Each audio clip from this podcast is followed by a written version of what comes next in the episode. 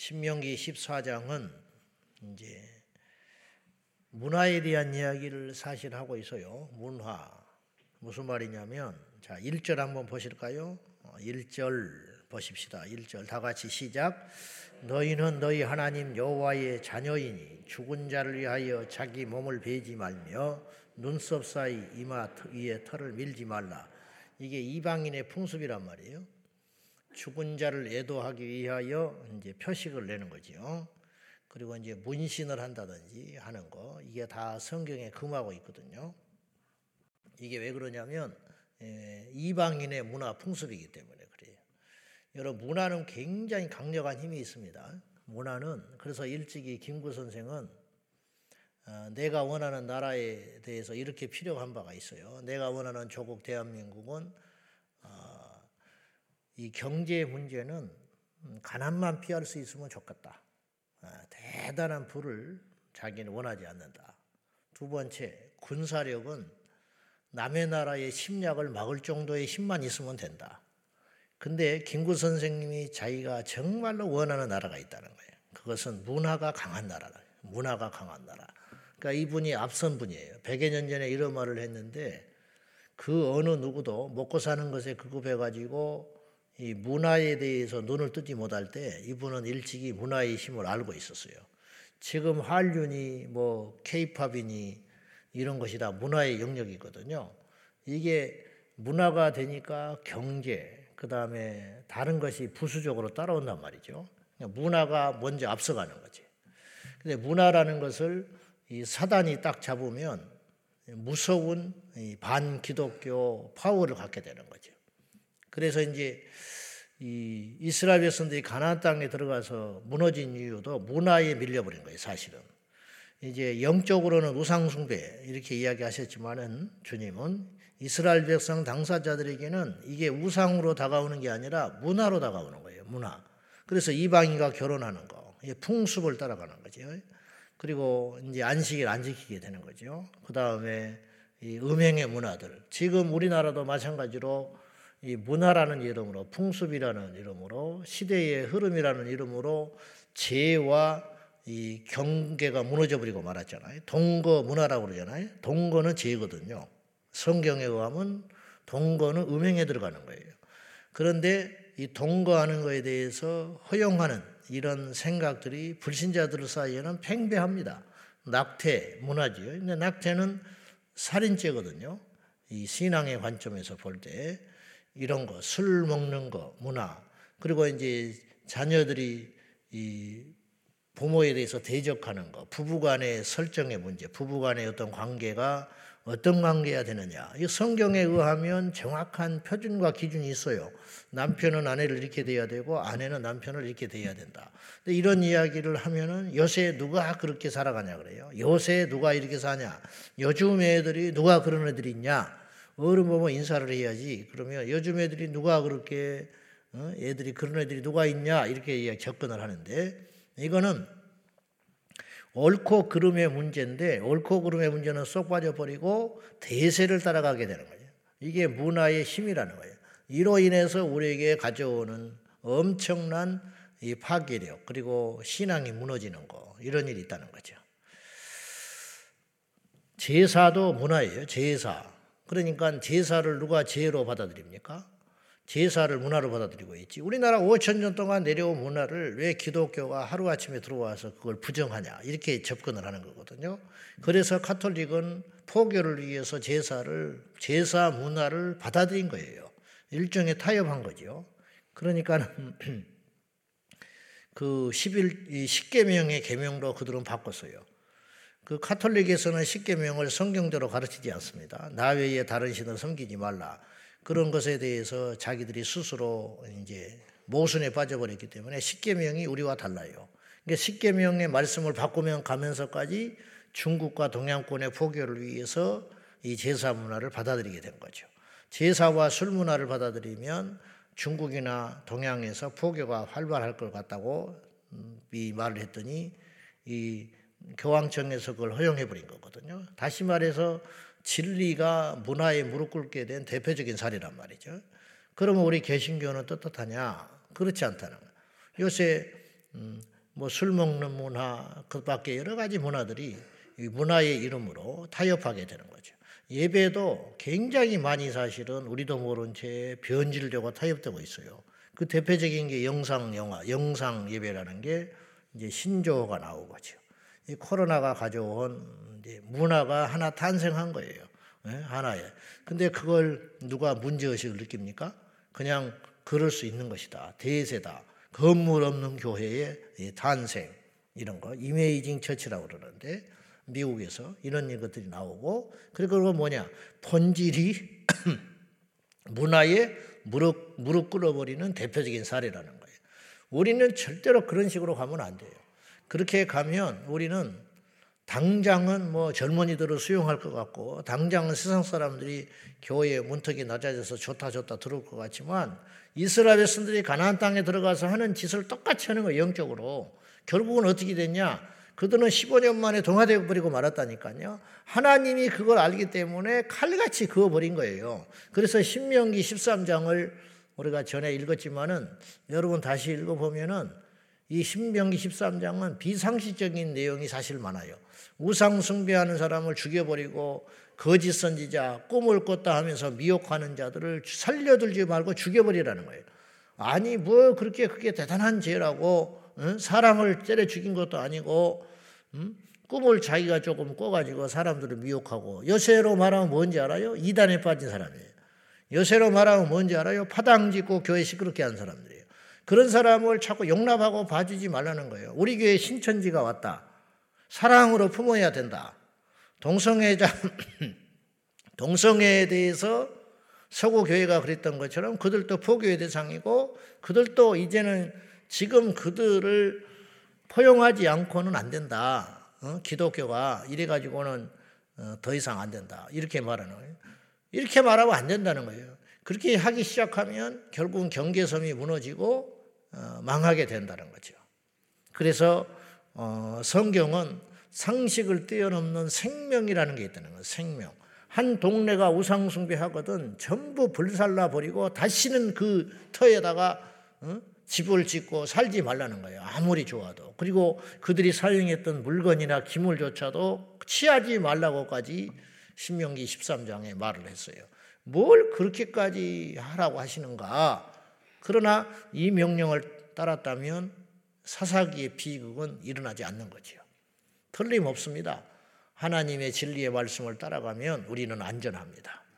여러분 때로는 저도 설교를 하는 목회자고 부족한 것 투성이지만은 성경을 읽다 보면 이게 요새 맞는 것인가? 요새 이 말씀을 이렇게 지켜야 되는 것인가? 그런 딜레마도 있을 수 있어요. 그러나 우리의 기준과 생각과 이성과 상식은 중요한 게 아니에요. 하나님의 말씀이 맞는 거예요. 우리를 창조하신 하나님, 우리의 과거와 현재는 물론이거니와 우리의 미래에 대한 모든 스케줄을 갖고 계신 하나님, 우주 만물의 설계자이신 하나님이 어련히 알아서 우리에게 건강하라고, 우리에게 잘되라고, 우리에게 이 땅에 사람들의 삶으로 복되가라고, 자식은 자식으로서의 복을 누리고, 부모는 부모로서의 복을 누리고, 가진 자는 가진 자로서, 연약한 자는 연약한 자로서, 남자는 남자로서, 여자는 여자로서의 살아갈 그 도리에 대해서 말씀하신 것이 성경인데, 그거 룰을 깨기 시작하고 질서를 깨기 시작하면 이 세상이 망하게 된다는 것이죠. 그러므로 우리는 이 말씀 속에서 문화의 힘을 알고 우리 주변에 교묘하게 문화와 풍습이라는 이름으로 접근하는 이 사단의 올무에 빠지지 않는 저와 여러분 되기를 예수님의 이름으로 축복합니다. 이 제사 문화를 왜 제사를 하지 말라. 우리나라 동양 사상에서 죽는 순간 그 존재는 신이 돼요. 그래서 일본 같은 경우는 집에서 키운 고양이도 신이 됩니다. 자기 앞마당에다가 이렇게 꾸며놓고 고양이가 복을 주고, 자기 집 뭐 어떤 인형조차도 신이 될 수 있는, 그래서 10,000개가 넘는 신이 일본에는 있다고요. 우리나라도 마찬가지예요. 그러니까 죽은 부모에게 효를 하지 말고 살아있을 때 최선을 다하는 거. 꼭 죽은 다음에 왜 그렇게 난리법석을 떠느냐. 그래서 우리 예수 믿는 우리들은 이것을 이 자꾸만 상식으로 접근을 하면 할 말이 없어요. 야, 부모한테 그렇게 할 수 있냐? 부모가 아닌 걸 왜 부모라고 자꾸 그러냐? 돌아가신 다음에 왜 그렇게 이해를 갖추려고 하냐? 살아있을 때 잘하지. 이제 이런 식으로 단호하게 끊어내는, 저에게, 저희들 모두에게 이 선이라는 게 있어야 돼요. 세상과 우리 사이의 선, 하나님과 세상 사이의 선, 신앙과 외부의 어떤 선, 이런 것이 딱 있어야 합니다. 이것이 흐리멍텅해지고 넘나들기 시작하면 전도도 안 돼요, 사실은. 이것을 우리가 잘 기억하면 좋겠습니다. 자, 그 다음에 이제 가증한 건 먹지 마라. 3절이야. 이건 레이기의 연속이죠. 레이기에서 이미 거론한 바가 있어요. 이것도 역시 문화의 측면이에요. 먹을 것과 먹지 말아야 할 것이 있어요. 먹는 것도 문화적인 것이거든요. 예? 그래서 한국의 음식들, 이거 의식주, 이게 굉장히 중요한 것이거든요. 이게 다 문화의 힘이라는 거예요. 문화의 힘. 이건 먹지 말아라, 이건 먹어라. 이거 선을 넘어버리면 이게 신앙과 상관이 없는 것 같지만은 그렇지 않다. 그리고 현실적으로 그 당시 모세가 이런 이야기를 말씀을 했던 이유는 광야에서 이스라엘 백성들을 안전하게 지켜내기 위한 것도 있는 거예요. 그래서 성경에 금한 것, 이거 절대로 좋을 리가 없어요. 그 당시도 그렇고 지금도 마찬가지예요. 그래서 이런 것들이 얼마나 성경은 앞서간 책인가, 그런 것이죠. 스스로 죽은 것도 먹지 마라. 21절에 정체불명이기 때문에 이거는 위생의 문제에 심각한 문제를 가져올 수 있다는 거죠. 요새야 이런 것이 당연한 일처럼 여겨지지만 그 당시에는 이게 참 받아들이기 힘들 수도 있는 거예요. 근데 이게 얼마나 성경이 앞선 책이냐는 거예요. 하나님께서 이 성경을 옛날 책으로 느껴지지 않는 거. 이거 분명히 금하신 이유, 권장하신 이유, 하라고 하신 이유, 하지 말라고 하신 이유, 이게 여지없이 이유가 있고 까닭이 있다라는 것이죠. 22절 이하에는 이제 11조 규례법인데 1년에 한 번 토지소산에 11조를 드리라. 그 당시에는 이제 농경문화고 목축문화이기 때문에 매달 12조를 할 수 없는 상황이었겠죠. 그래서 1년에 한 번, 어떤 경우에 이제 우리 사람에 따라 다른 것이죠. 어떤 사람은 1년에 한 번, 어떤 사람은 일주일에 한 번, 이제 그렇게 할 수 있죠. 그러니까 이제 1년에 한 번이든 그것이든 중요한 게 아니라 11조의 생명은 정확성에 있어요. 정확성. 그리고 틀림없습니다. 11조를 비난하는 이런 유튜브에 영상들이 많고 그러는데 그런 것에 미혹되면 안 돼요.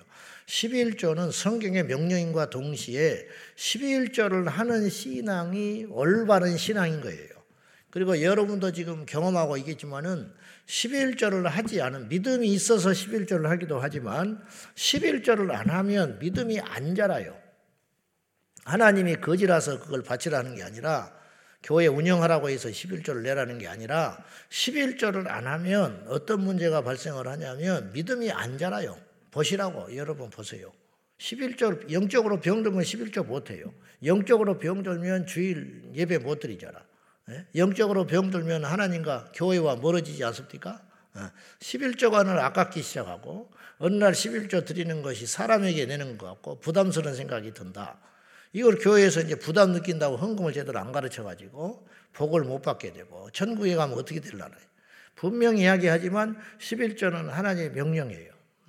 제사장들도 다 하잖아. 성경의 제사장들도 11조이죠. 그리고 성경의 제사장들도 타고난 의로운 자들이 아니에요. 자기의 속죄 제사를 드린 다음에 백성들의 속죄 제사를 집행하게 되어 있어요. 똑같아요. 그래서 교회의 교육자나 봉사자들, 이 일하는 일꾼들도 11조를 안 하는 게 아니잖아. 이게 11조는 모든 자의 몫이라는 거예요. 여러분이 기억해야 돼요. 이것에 있어서는 타협에서는 안 되는 거예요. 11조를 하되, 여기서 그 당시 11조라는 건 산물이잖아요. 가축 올라오면 새끼 10마리 나면 1마리 바치는 것이고, 곡식에 10대 수입했으면 1대를 하나님께 드리는 식이고, 과일 10개를 얻었으면 1개를 드리는 것이 11조잖아요. 근데 이 11조라는 게 이렇게 현물이 되면은 이게 상하게 되고 부패되고 할 거 아닙니까? 그래서 성전에 와서 이제 이 11조를 드릴 적에 먼 거리에 있는 사람들이 11조를 가져오는 동안에 상하고 부패될 수 있다. 그런 상황인 경우는 그걸 값으로 쳐서 화표로 가져와서 성전 근처에 와서 그걸 다시 바꿔서 11조를 드려라. 그리고 11조를 그렇게 드림으로 합리적으로 드릴 수 있도록 그렇게 한 것이죠. 그러니까 방법의 문제가 중요한 게 아니라 마음의 중심과 그 정확성에 있다라는 거예요. 11조라는 것은. 이것을 기억을 하시면 좋겠어요. 사실은 옛날에는 그런 게 참 많았어요. 근데 요새는 우리가 이렇게 무너져버리고 말았는데 그 시장 장터에 가보면은 예수 믿는 분들이 장사를 해요. 장사를 하면서 이렇게 첫 이렇게 수입을 얻으면 그리고 그 중에 이 깨끗한 신권화폐가 있어요. 신권화폐 이렇게 준다고. 그러면 그걸 따로 딱 모아놓는 걸 내가 봤어요. 그분이 집사님, 권사님 이거 가지고 11조 한다는 거예요. 그게 작은 마음이 아니라고요. 그게 무슨 복을 받기 위해서 기복주의라고 취급을 하면 안 되고 그런 우리 믿음의 선조들의 그 하나님을 향한 신심, 예배 드릴 때는 복장을 잘 차려입고 왔고 그 다음에 하나님 앞에 어떤 처음 것이 드리면 드리고 싶고 뭐 목사한테 잘해라 그런 소리를 제가 하는 게 아니에요. 지금 오해하시면 안 돼요. 제가 어릴 적에 교회를 딱 나가서 수요 예배나 이럴 때 가보면요. 옛날에는 시계가 없어요. 그래서 종을 쳤다고 초종 추고 제종 추고 한여름에는 해가 길어가지고 밭에서 일을 하고 논에서 일을 하다 보면은 시간 간지를 몰라요. 그러니까 종을 쳤거든요. 그 당시 교회에서. 그것이 이제 차인별로 바뀌고 그 다음에는 요새는 이제 소원공예라 해서 그것도 없어지고 말았지만은 수요일 날 교회를 가면은 밭에서 일하던 집사님 어르신들이 이만한 무 좀 좋은 거 큰 거 생기면 하나님께 바친다고 그리고 첫 수확이라고 그걸 자기들이 취하고 팔지 않고 그걸 가져다가 성전에 갖다 놓고 하나님께 드리는 그런 것을 내가 많이 봤다고요. 그래서 허겁지겁 수요일 날 손 먼지 발에 먼지 툴툴 털면서 그거 한쪽에 품에 안고 와가지고 하나님께 드린다고 그렇게 드렸다고요. 그러면 그걸 하나님이 받는 게 아니라 목사가 받아. 하나님께 바쳤다가 목사님이 사택에 가져가 먹지. 그러나 마음은 이분들이 목사님께 드린 게 아니라고요. 근데 이제 현물이니까 그걸 가지고 교회에서 김치 담아 먹기도 하고 같이 공동체에 나눠 먹기도 하고. 근데 이제 그것이 마음이 하나님께 있기 때문에 그런 행동들이 나온다는 것이죠. 그분들의 눈물과 기도, 그들은 무식자였고 아는 것이 없지만은 그 기도로 인해서 이 나라가 이만큼 온 것이고 그의 후대가 어릴 적부터 그 부모님들의 믿음을 본받아서 유산을 본받아서 어떻게 하나님을 섬기는지, 예배는 어떻게 드려야 되는 것인지, 교회를 향한 마음을 어떻게 해야 되는지 이런 것들이 학습되어 가지고 우리에게 영적 자산이 됐다고요. 이것이 이제 그런데 이런 것들이 자꾸만 없어지고 마는 거예요. 이 시대에. 그래서 우리가 하나님을 향하여 우리의 중심과 마음이 반듯하게 가 있어서 예수 그리스도는 유행 따라 믿는 것이 아니라 본질적으로 하나님을 최우선으로 내 마음과 힘과 뜻을 다하여 주 하나님을 경외하고 주 하나님을 사랑하는 이 마음들이 회복되기만 한다면 무엇이 문제이겠습니까?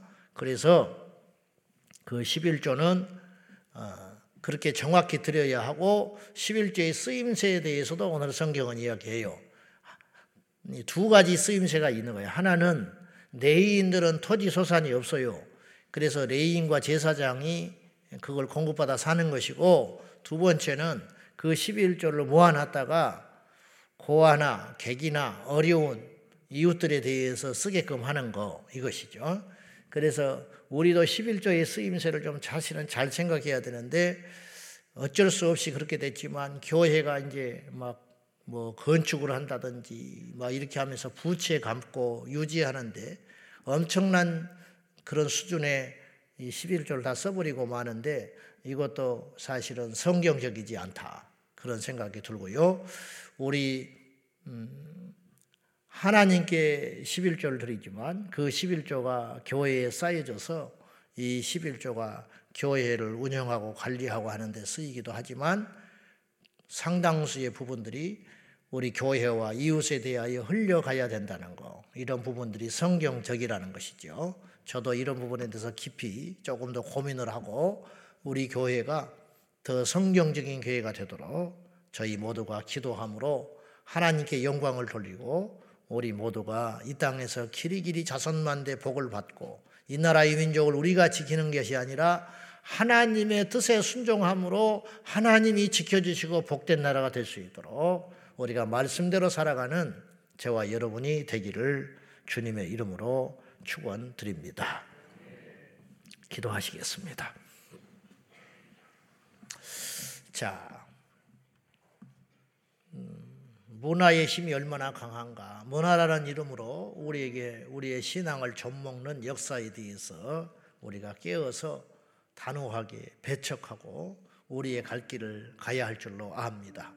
이 다음 세대의 젊은 세대들이 세상의 문화에 맥없이 나가 떨어지고 이 세속적 문화들이 우리 예배와 교회 안에까지 침범해 오는 이 현실 속에서 우리에게 지혜와 믿음을 주셔서 분별해내게 하여 주시고 지켜내기를 위하여 이 나라 이 땅의 교회들과 우리 교회가 잠깐 한눈판 사이에 이방의 문화들과 세상의 문화들이 심지어는 사탄의 문화들이 교회 안에 들어오지 못하도록 우리에게 지혜와 믿음을 달라고 다 같이 기도하기를 원합니다. 기도하십시다.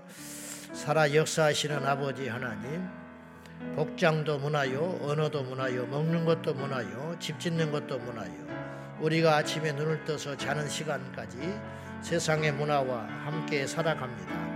이 문화 속에서 문화라는 이름으로 우리의 신앙을 좀먹고 우리의 믿음을 공격하는 사단의 역사들을 잘 분별하여 하나님께 영광을 돌릴 수 있도록 도와주시고 마지막 때가 되었습니다. 세상과 타협하려는 우리의 마음과 생각들을 붙잡아 주셔서 어떤 경우에도 십자가의 좁은 길을 걸어가게 하여 주시고 우리의 마음의 중심이 하나님께 항상 있어서 아브라함이 이삭을 하나님께 드리는 마음으로 우리 인생에 있어서 가장 중요한 한 토막들, 시간들과 물질들과 우리 마음의 중심을 하나님께 정확히 드릴 수 있도록 도와주시옵소서.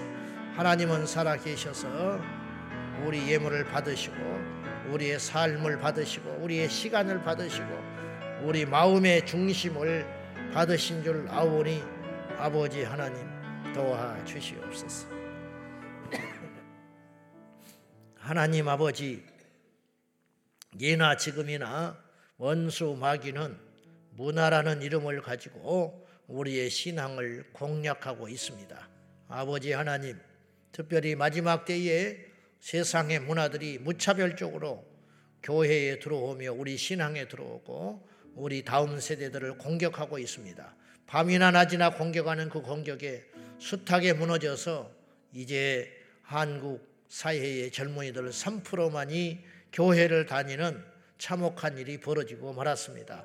이럴 때일수록 우리가 하나님의 말씀을 굳게 지켜서 세상을 따라가는 것이 아니라 세상을 선도하는 생명의 문화로 승리할 수 있도록 도와주시옵소서. 우리도 모른 채 우리 교회에 침범해 와 있는 사탄의 문화들과 세상의 문화들을 분별하여 대적하게 하여 주시고 예수님의 이름으로 승리하게 하여 주시옵소서. 예수님의 이름으로 간절히 기도하옵나이다. 아멘. 주여 주여 주여, 살아 역사하시는 아버지 하나님, 우리 사랑하는 모든 성도들에게 영적 분별력과 눈을 더하여 주셔서